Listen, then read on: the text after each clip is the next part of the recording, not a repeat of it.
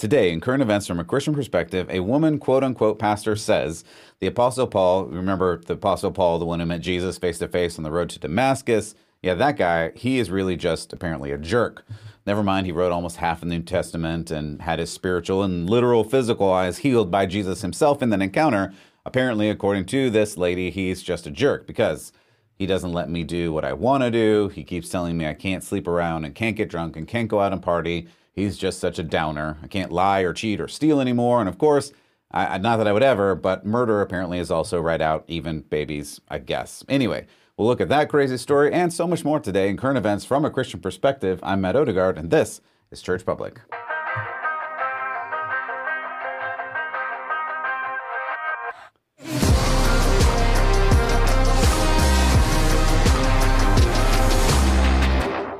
Welcome back to Church Public. Again, I'm your host, Matt Odegaard, as always, and really appreciate you stopping by today. If this is helpful to you by the end, if you want to hit the like button, the subscribe button, if you want to leave a five star review, I appreciate that too. If you want to share this with some friends, that's always helpful. And of course, if you want to support, go to churchpublic.com slash support, bringing you current events from a Christian perspective so that you can live out your faith in day to day life, which more and more is just becoming crazy town which we're seeing and we'll see in this first clip. So this particular person, Pastrix girl, whatever, um, she identifies herself. I'll let her do that. But she says there's a passage in First Corinthians that's just quote unquote yikes because Pastor Paul is just a jerk or something. Anyway, let's take a listen.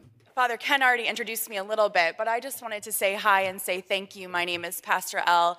I use pronouns like she or they. Oh my gosh. Okay, so I'm going to try not to pause too much, but if you're quote unquote pastor is introducing themselves with pronouns, you might want to take another look at where you are. Let's keep listening. I'm a campus minister in Chicago for a joint Lutheran Episcopal campus ministry downtown on the Loop, where I also pastor to a group of unhoused folks. Um, before we get started, we, I wanted to just name something too uh, from the reading from Corinthians. You might have noticed that we didn't read one part out loud, and that's because it's yikes. So, um, Putting that reading in original context, um, Paul himself uh, was a Jewish man, right? And so there were sort of inter Jewish conversations and disagreements about the role of Jesus and what that means. Uh, but really, in this letter to the Corinthians, Paul's being kind of a jerk, both about Jewish people and about the Greeks. And even more important than his original intent is the way that verses like that have been used throughout the ages to harm our Jewish siblings. Yeah. Um, okay. So we'll just start here. If you're skipping Bible passages because they're quote unquote yikes or perhaps too harsh for you, or you think the writer is a jerk, I'm just going to extend to you. Perhaps it's not the Bible that's yikes. Perhaps you don't want to believe what the Bible says. You don't want to live in the way the Bible is asking you to live because you want to live the way you want to live this particular person is saying that Paul is bad, I think mostly because he tells us what God's will is for morality, for holy living, and those who are not living in a righteous or a holy way are very offended by this. I mean, I don't know. She doesn't say, uh, by the way, this clip is brought by protestia.com. Um, I, I, don't know which passage she is reading from. I mean, there's a lot of offensive stuff in First Corinthians because the Corinthians were not doing a great job following God and living a holy and righteous life. So Paul kind of says, hey, you guys need to get your act together. It's actually a great book of the Bible for us these days, too, because if we're not living the right way according to the way God would have us live, it's also important for us to get our act together. And that can be very offensive because we don't like to be told what to do. It's just the reality of the human condition. So I don't know which passage she's talking about. I don't know if she's talking about, you know, chapter uh, 1 Corinthians 4, uh, 5, verse 9. I've written you not to associate with sexually immoral people, or reading on, the greedy or the swindlers or the idolaters. Um, and he says, you know, if they're a drunkard or a slanderer, don't even eat with these people. That's pretty offensive. We're told to quote unquote love everybody. And Paul's saying, yeah, you don't want to become like those people. So stop hanging out with those people. Um, again, not to not love them, but to live a perfect and holy life and make sure that you're living well, not getting sucked into this crazy lifestyle that this culture wants you to live in. Or perhaps it's chapter 6, verse 13. The body is not meant for sexual immorality. We already heard the pronouns. You know, if you're promoting the LGBT inclusive lifestyle as a positive good in church, you're not living a holy and righteous life, and that's sexually immoral. So that's very offensive to this person and this culture. So I can see how you can say it's yikes, but you have to choose what you're going to do. Are you going to read the Bible and do what it says or make up your own thing? And sure, there are a lot of other sins that we even just heard Paul talk about, but we don't glorify those. That's the difference. You don't say, wow, you are so brave and bold for being a wife beater. Welcome to church. Of course, we don't do that. But many church people, church leaders like this, do say certain communities are brave and bold and wonderful for living their truth instead of living God's truth. And that's kind of a problem. We have to live according to the word or else we're not living according to the word.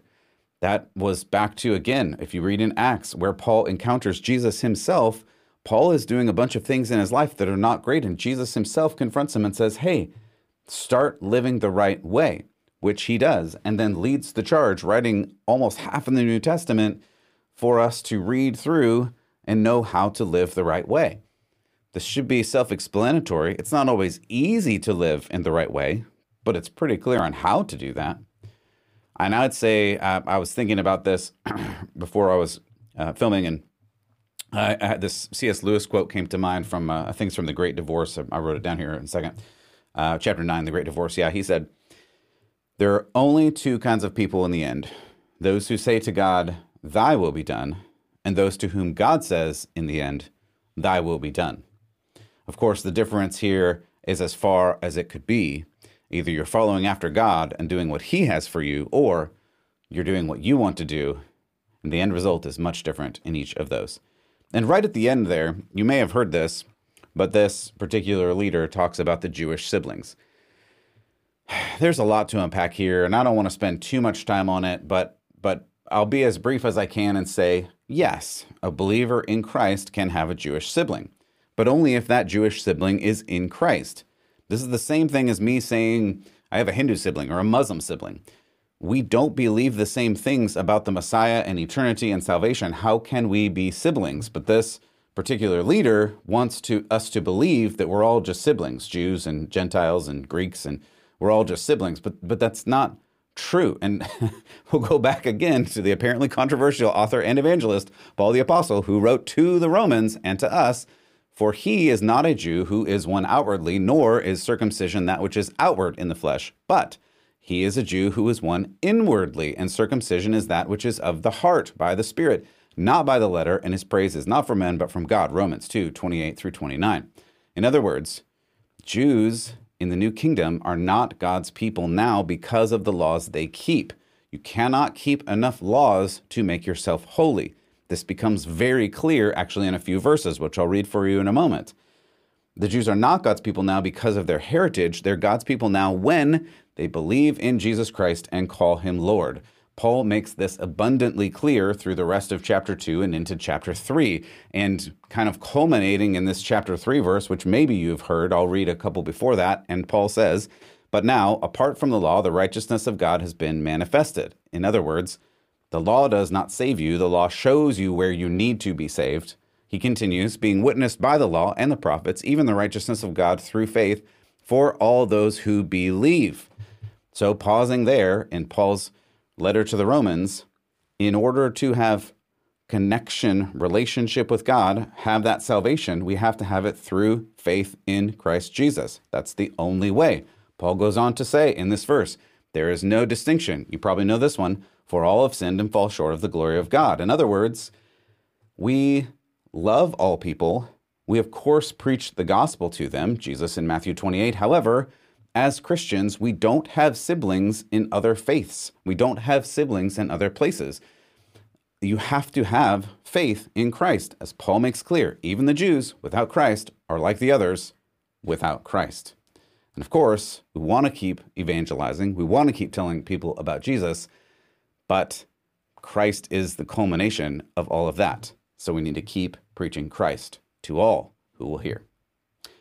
Speaking of being without Christ, got to come back to this story. Uh, you may or may not remember it, but this was, I think, January 2023. There was this golden abortion statue, this god awful looking thing that was placed on the top of the New York courthouse in order to show solidarity with abortion and Satan or something. Um, and Ruth Bader Ginsburg. If you are just listening, it has this apparently like little frilly thing that Ruth Bader Ginsburg liked to wear. So in January of 2023, it was installed in the courthouse of a New York City court. And now, I guess, it's doing a traveling show. So it is currently on its way to, of all places, Houston, Texas. It was, as I mentioned, it used to be on the top. Here's a picture of the top of the New York courthouse. And now it is on the road heading to Houston, Texas is again looking at the statue. If you're just listening, I will describe its gaudy awfulness to you, and that it is a clearly female statue with satanic male goat horns. It was originally put up in place uh, for the honor of Ruth Bader Ginsburg. It has the frilly f- thing and then goat horns and all kinds of weird spirally arms, and it's just gaudy and awful. But anyway, the Univer- University of Houston will display this statue with the satanic imagery to honor abortion and memorialize the late Supreme Court Ruth Bader Gins- Justice Ruth Bader Ginsburg as well. Uh, according to the artist, this idol, named Witness, is an eight foot tall naked female figure with braids shaped, like goat horns and arms like tentacles. Its judicial lace collar mirrors Ginsburg, re- Ginsburg's recognizable style, as I mentioned. So it debuted in New York last year, co-commissioned by Madison Square Park Conservancy and Public Art of University of Houston System. So now it's headed this direction, and the statue will be on display at the Cullen Family Plaza at University of Houston from February 28th through October 31st. Executive Director and Chief Curator of Public Art at the University of Houston, Dr. Maria Gaztambide, said she is proud to bring the statue to fruition. She says, quote, the artist, Shahzia, demonstrates how justice is conceptually and actively vibrant towards all cultures and genders. And yet, while the necessity of justice is universal, it is often blindly applied. End quote. As I was reading through this, I was struck by that last sentence. Justice is often blindly applied, and the connotation here is that's bad. It's bad that justice is blindly applied. But wait, isn't it good that justice is blind? Just to remind you, and for those listeners, I'm now showing a picture of Justice, Lady Justice, who is blind. She literally has a blindfold on. And the point of her having a blindfold on is very intentional because justice should not be based on race or sex or power or money or anything. Once you start applying conditions to justice, it's inherently not fair, right? If you get better treatment because of your race or sex or gender or wealth or power or anything, now justice is not fair and you win more than other people. How, how, how have we forgotten this? Do you like being treated unfairly? I don't. Then why would we intentionally treat someone unfairly? That means, yeah, maybe someone gets treated more fairly, but that means the other person gets treated much more unfairly. This is not this is not real justice. It's clearly not biblical justice where throughout the Bible from the Old to the New Testament God says he hates partiality. He hates when judges choose someone based on some outer circumstance rather than on the facts of the matter. The facts are much more important. And eh, this just brings me right back to critical race theory. I've talked on and on about that. I'm not going to get into the ins and outs of it at this time, but if you want to go back in the archives, I have a whole bunch of critical race theory resources there you can go and listen to. I'll just give you this one quoting Ibram X. Kendi, whose birth name, by the way, is Henry Rogers, but he says, quote, the only remedy to racist discrimination is anti-racist discrimination. I'll pause there and say, so to fix discrimination, you have to discriminate more. He doesn't even stop there and says, the only remedy to past discrimination is present discrimination. I'll pause again and say, that means if you were hurt in the past, you got to hurt somebody right now. And then it continues on saying, quote, the only remedy to present discrimination is future discrimination, end quote. And I'll pause there again and say, this means that if you were hurt in the past or hurt now, you are justified in hurting people in the future.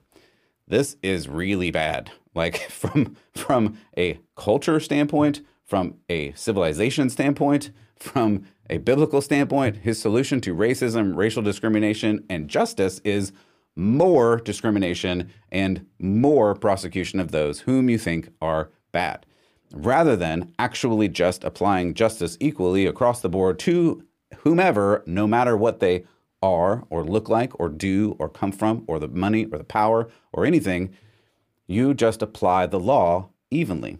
Yes, I know in real life this is difficult and sometimes there are mistakes made, but is it better to create your foundation all wiggly and, and wackily so that some people, based on the way they look or their power or their money or their fame or whatever, get more treatment and some people get less treatment? Or is it better to set your foundation flat and say, yeah, this is going to get messed up sometimes, but we should probably try to do the best we can in leveling it out?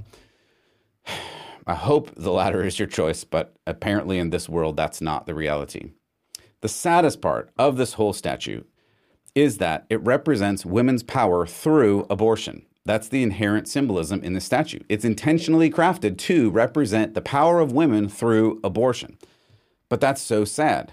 That means the statute is devoid of life, principally because it cannot conceive.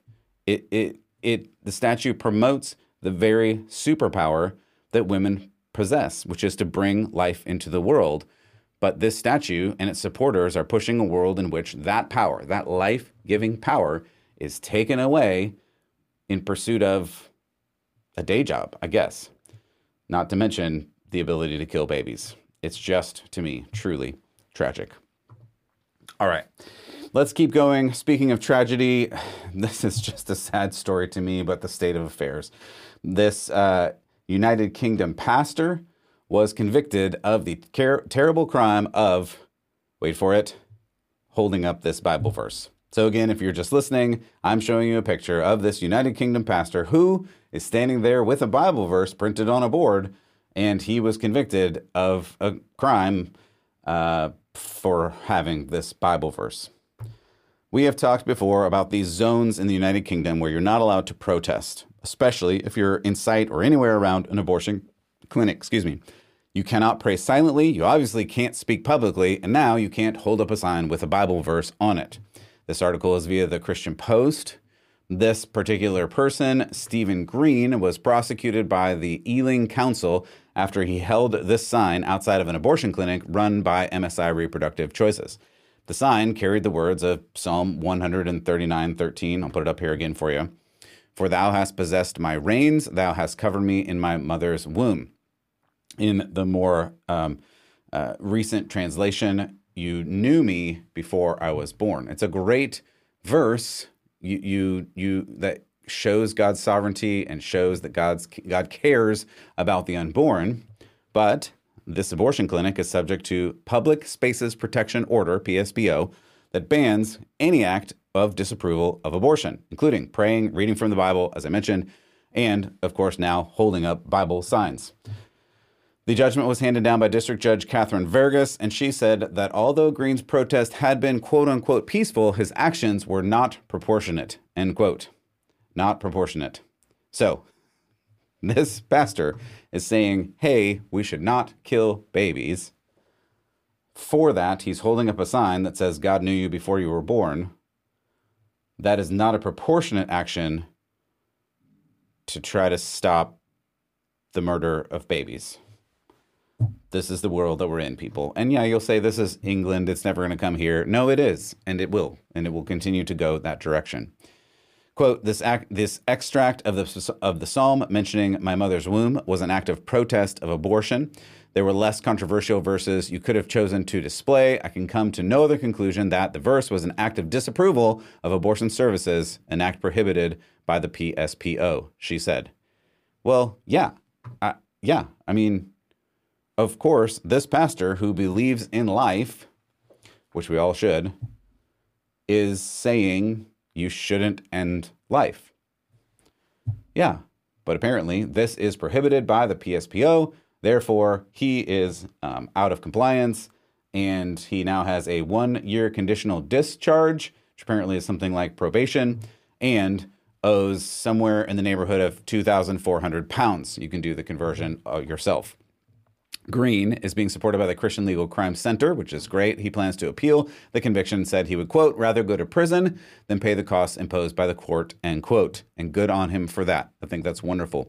He went on to say, quote, as a Christian, I should be able to preach freely all over the land. I'll pause there and say, yeah, that's what I'm talking about constantly. You should be able to have your faith. Um, who continues, Psalm 139 is about how we all belong to God from conception, buffer zones, and this conviction is a direct attack on the Bible and free speech. I'm going to pause there again and say, yes, yes, it is.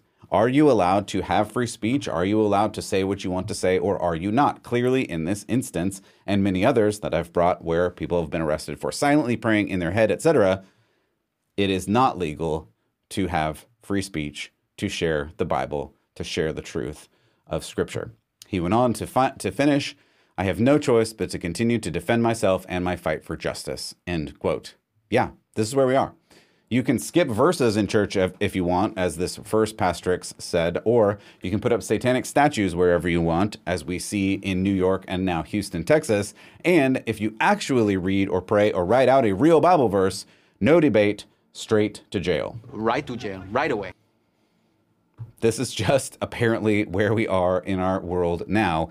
And we have to figure out how to live in light of that. So that brings us to debate. How do we debate? How do we walk through this with people who just don't agree with us in any way and shout all kinds of things? Well, this may seem like a left turn, but this is connected because this particular, uh, I think it's a professor, does a master class on how to debate. And it's really, really good. It happens to be about J.K. Rowling, and how J.K. Rowling has been called a transphobe and a TERF, um, and uh, and there's this battle against J.K. in in the Harry Potter world and all this other thing.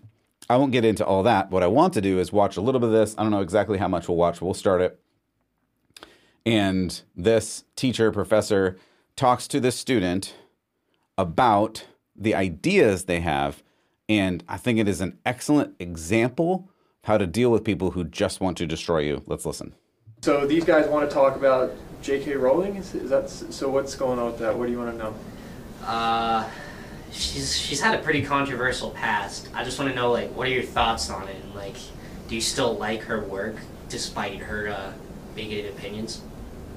So let's get specific though. Let's define bigoted opinions. What opinions are bigoted? We're going to treat this as a thought experiment. I'm not going to say yeah. what's right or wrong or what way to think. The whole point is to learn how to think, not what to think. Just going to pause there and say that's a fantastic approach so far. So there was an assertion made this particular person, J.K. Rowling in this instance, is bigoted and terrible and whatever. This um, this professor is going, well, okay, let's think about how to process critically not just what you're doing. Let's listen more. Yeah, yeah. So when you say bigot, you, you're you're starting with the conclusion that, given her bigoted opinions. Yeah. So first, her, let's uh, start with. Does she have bigoted opinions? So when you when you say bigoted opinions, she has had a history of being extremely transphobic. I've heard. Hey, you've heard. So what? Can you give me an example? Uh, if you look at her Twitter, I think Uh-huh. you could see a few things. Um, if you want, I could try and find yeah. See something. if you can find. See if you can find one. So Okay, I'm going to pause there again because this is a really great point and a really neat thing that happens here. And that is that this particular student who's off camera and you can't see says she's bigoted and has these terrible opinions. The professor pushes back and says, How? Why? What? Like, show me an example of this claim that you're making. And the student says, Well, but there is one, essentially, has no answer in the moment and says, Maybe I can find one. And so if you're just listening on the screen, it says a few minutes later. So not only is there no evidence at that moment, it takes minutes to find any evidence so far. And then we get to this. Let's listen.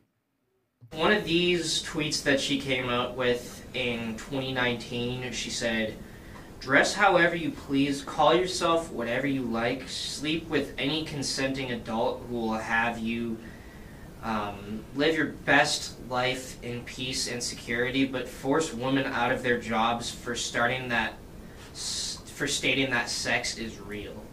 So you find that bigoted? What do you find about? It was in there? it was deemed transphobic. Like I myself, Do you find that transphobic yourself? uh, I don't really have an opinion on it, but I'm just going with what a lot of other people have said. So a let's lot of- pause there. Let's not go with what other people are saying. Let's try and learn how to critically think. So let's analyze the tweet ourselves. So that statement, do you see anything problematic? Before the answer, I'm just going to pause and give a little bit of mystery there and say, what a great way to handle it. The at first, so first, student says this person is is is bigoted and terrible. Hey, give me the proof. I don't have any yet. Okay, here's a little proof. Okay, do you think this is bigoted and terrible? Well, I don't have an opinion. You brought it up, sir. So what is your opinion on this? Then finally gets to the answer, pulls the answer out, and the person says, Well, I mean, I don't, but other people do. Then why are you saying it? If you don't agree, what are you agreeing with? And the answer is you don't know. You're just saying something that you heard and you're repeating it because you want to get on the bandwagon of piling on top of somebody that you don't like rather than thinking for yourself and finding out the decision for yourself if something is right or wrong. And I see this all the time, everywhere. This is an excellent example of how it goes. So I told you I would play for you uh, the answer, and this is Do you think this person is bigoted yourself? Answer Disregarding other people's opinions. Um, she did try and pin some things on a, spe- a specific group of per- of people. I where does she think. Where does she do that? Do that? Can you read that? But force women out of their jobs for stating that sex is real. So when I hear that, I'm interpreting that as meaning if a woman says that, you know, saying that there's a difference between men and female and then being attacked as transphobic, I think that's what she's saying by attacking someone for stating that sex is real. that is exactly what she's saying. Is that I- transphobic to you? So, to me, no. Stating that sex is real is not transphobic. It- and I just have to pause there again and say, right, you that this is this is what happens. You there's this crazy assertion. They're calling someone names. They're calling you names, and you're like, well, wh- who says that? Why? How, how does that work? This goes on and on. I'm not going to play the whole thing, but I do want to. I do want to come to another video that I showed a few months ago because it, it- it's another example of this. And I think while we're on this topic, we should see another example of how this is done and the attempt by some to just denigrate you and crush you and tell you how terrible you are and call you all the ists and the isms and the phobias and all this thing when you haven't necessarily done anything except for point out what is real in real life. So this is Pierre Poilievre, um, uh, who is a Canadian politician, and he was in an interview eating an apple. Uh, you, if you watched um, this uh, episode from me, you, this will be a little familiar. I won't play the whole thing, but but it is a great example of the same thing when they come at you with these unfounded, ridiculous accusations, inventing straw men, calling you all sorts of names. What do you do? How do you deal with that? Let's listen to this. Um, on the on the topic, I mean, in terms of your By the way, I just I can't, sorry, I should have left it play, but but if you're just listening uh, or if you're watching, you hear that crunch, and that is him just eating an apple because he's so disinterested in these ridiculous questions that are coming. And I love that because it shows the appropriate level of respect for a person who's trying to just destroy you. And you're like, why? What are you doing? What do you mean? Let's listen to this. sort of strategy currently, you're obviously taking the populist uh, pathway. Um, What does that mean? well, ap- appealing appealing to people's uh, more emotional levels, I would guess. Um, I mean, What do you mean certainly, certainly you Give certainly you tap certainly you tap uh, very strong ideological language quite frequently. Like what? Left wing, you know, this and that. Right wing, you know, I mean, I just got to pause there. Like, so, so first there are like some lobs, some accusations, then, then the, the, the interviewer like can't even come up. He's so discombobulated by somebody saying, "Well, who said like what? What are you talking about? Well, this and that. You know, you you did a this and that thing." And you sit there and go, "What are you talking about? Like this? What's this and that?" that that type I of almost never ideological talk about. I never really talk about left But or right. anyways, a lot I of people don't peop- really believe in that. Okay. A lot of people would, would say that you're simply taking a page out of the Donald Trump uh, Well, book. like which people would say that? well, I'm sure a great many Canadians, but Like A, gr- a great many, a great many. He says, "Like who?" I don't know who, but It's just so good because he's like, all there. There are people who call you these names. Oh yeah, how, how what, who, what people? Well, all the people. Who? Who? Give me a name. Well, you're the one um, who asked the question, so yeah. how- you must know somebody. okay. I'm, I'm sure there's some out there, but anyways, Some the, the point say. of this the point of this question is So I won't play you the rest of the clip. You kind of get the idea. But but this is the thing, right? They're going to call you the names. They're going to call you the isms, the is, all the things. They're gonna they're going to talk down to you. They're going to. I mean, especially if you're in biblical world, they're going to push in on you on this, and you just have to understand like they're going to do these things. And the a good response from both of these guys is ask questions. Why do you say that? How do you know that? Who says that? What makes you think that?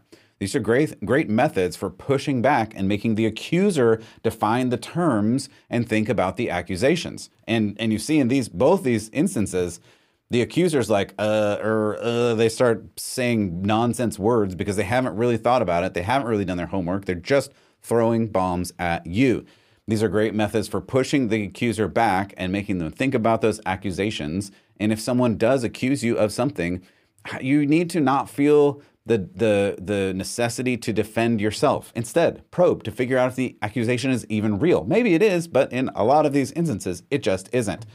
And if they bring up something, what you need to understand is it's their job to defend it and make them.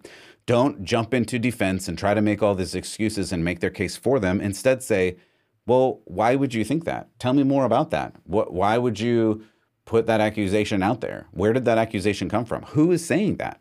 Is someone saying that? Um, make them defend it and don't accept these wild accusations. Push for definitions and facts and support. Keep a level head. Just keep eating your apple. Just relaxing in the fact that if you are going to be slandered, but as long as you haven't done the thing that you're slandered for, you can stand tall. All right.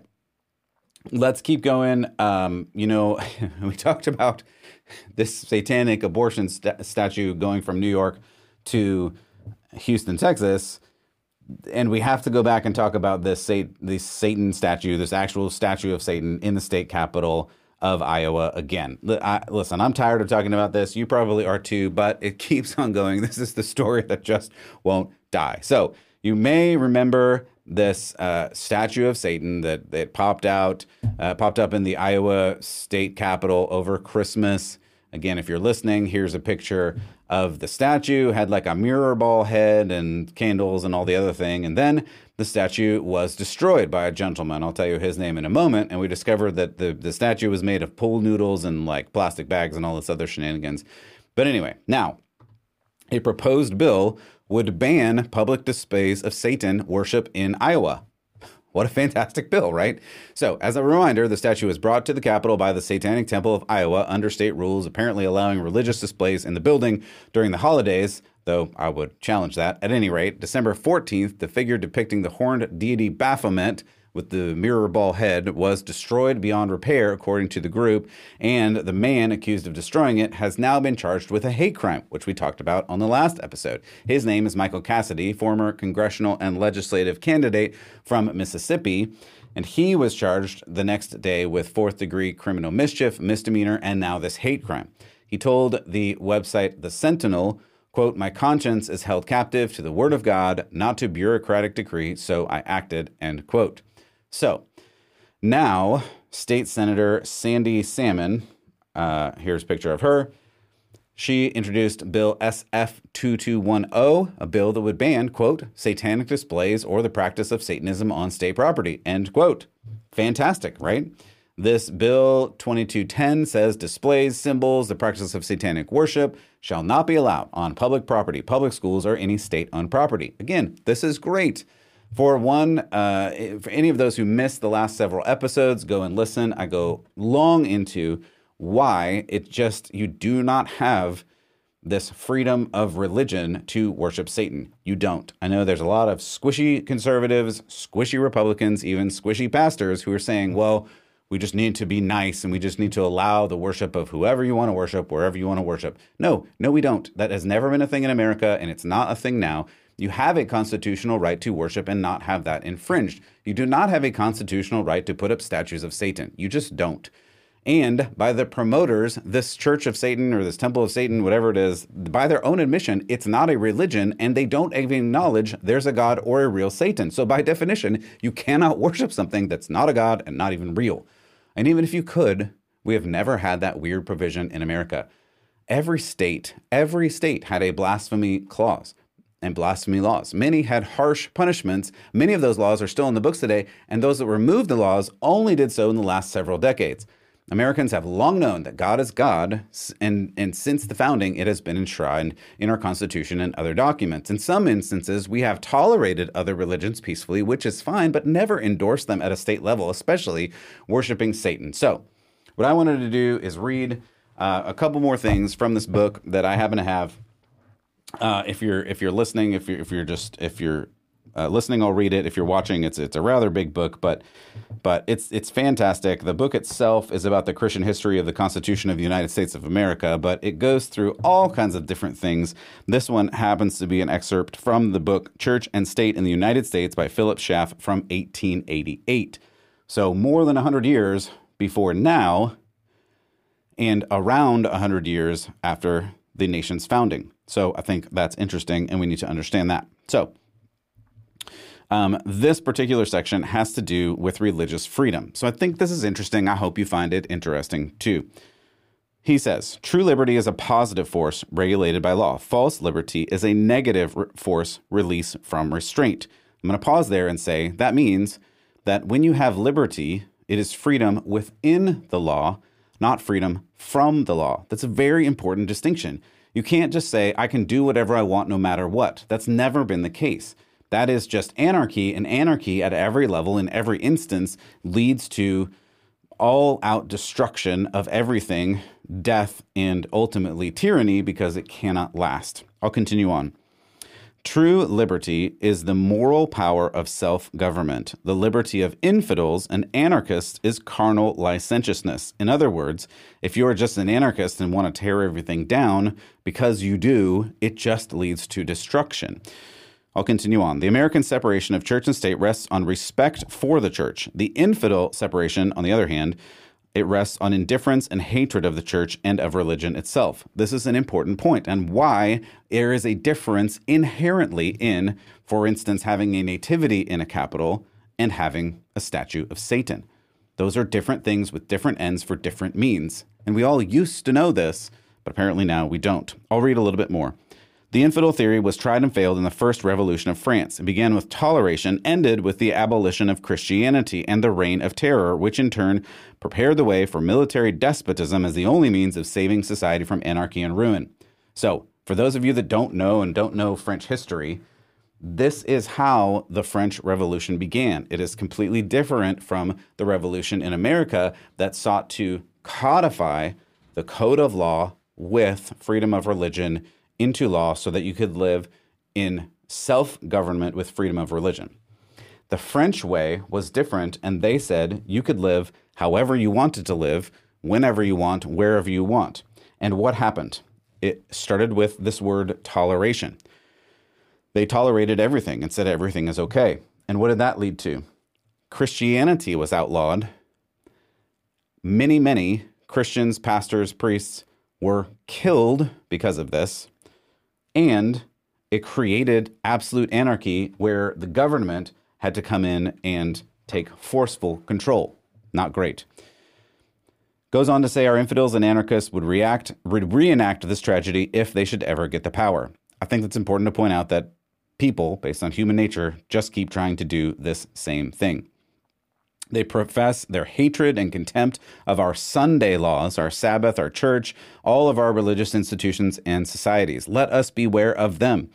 The American system grants freedom also to irreligion and infidelity, but only within the limits of the order and safety of society. In other words, if you aren't a Christian, that's fine, but you still have to play within the rules of the society at large. You have to be within the laws. You cannot make up your own things. You cannot worship Satan, which stands for anarchy and destruction and pretend that that's the same thing as abiding by the laws of the land. Those are two things that are at odds by by necessity. They just are inherently at odds, and that's what we have to understand about these two different things. The nativity, the birth of Christ, and Satan. They're not the same. They don't have the same goals, they don't have the same ends, they do not have the same means. Um, I'll read a little bit more. I know you're probably getting tired of me reading this, but the destruction of religion would be the destruction of morality and the ruin of the state. Civil liberty requires for its support religious liberty, and it cannot prosper without it. Religious liberty is not an empty sound, but an orderly exercise of religious duties and enjoyment from all privileges.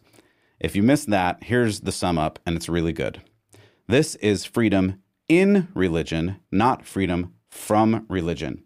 As true civil liberty is freedom in law, not freedom from law. This is the thing we have to understand. Laws are there, they're important, and they do hold standards, and you have to live within those standards. If you go outside of those standards, you should have justice applied equally to you. The same is true in religion. You should be within the religion and living in that. That is the freedom that you have. It's not freedom to do whatever you want. And in fact, this is a very biblical understanding. This is the verse that I pulled up for today. Uh, again, it's from 1 Corinthians, which to some is very controversial and apparently uh, mean. But I would say it's fantastic because it reminds us what we need to do. Paul tells us, I have the right to do anything, but everything is not beneficial. He talks about this in 1 Corinthians 6 and in 1 Corinthians 10.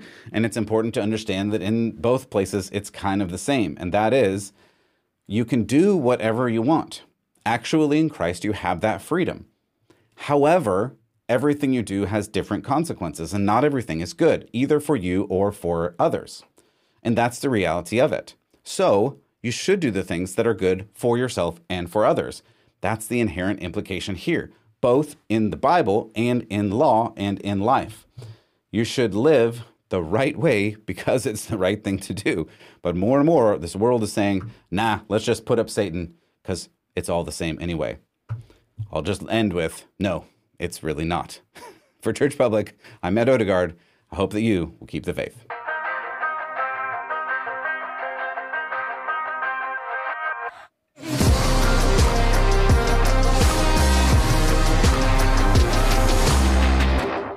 Once again, thank you so much for joining me here on Church Public today. As always, if this is helpful to you, hit the like button, give a good five star review. You can hit the subscribe and the notification buttons. If you want to send this to a friend and that's helpful, please do that. And you can support at churchpublic.com slash support. Hope you have a wonderful day, and we'll see you next time.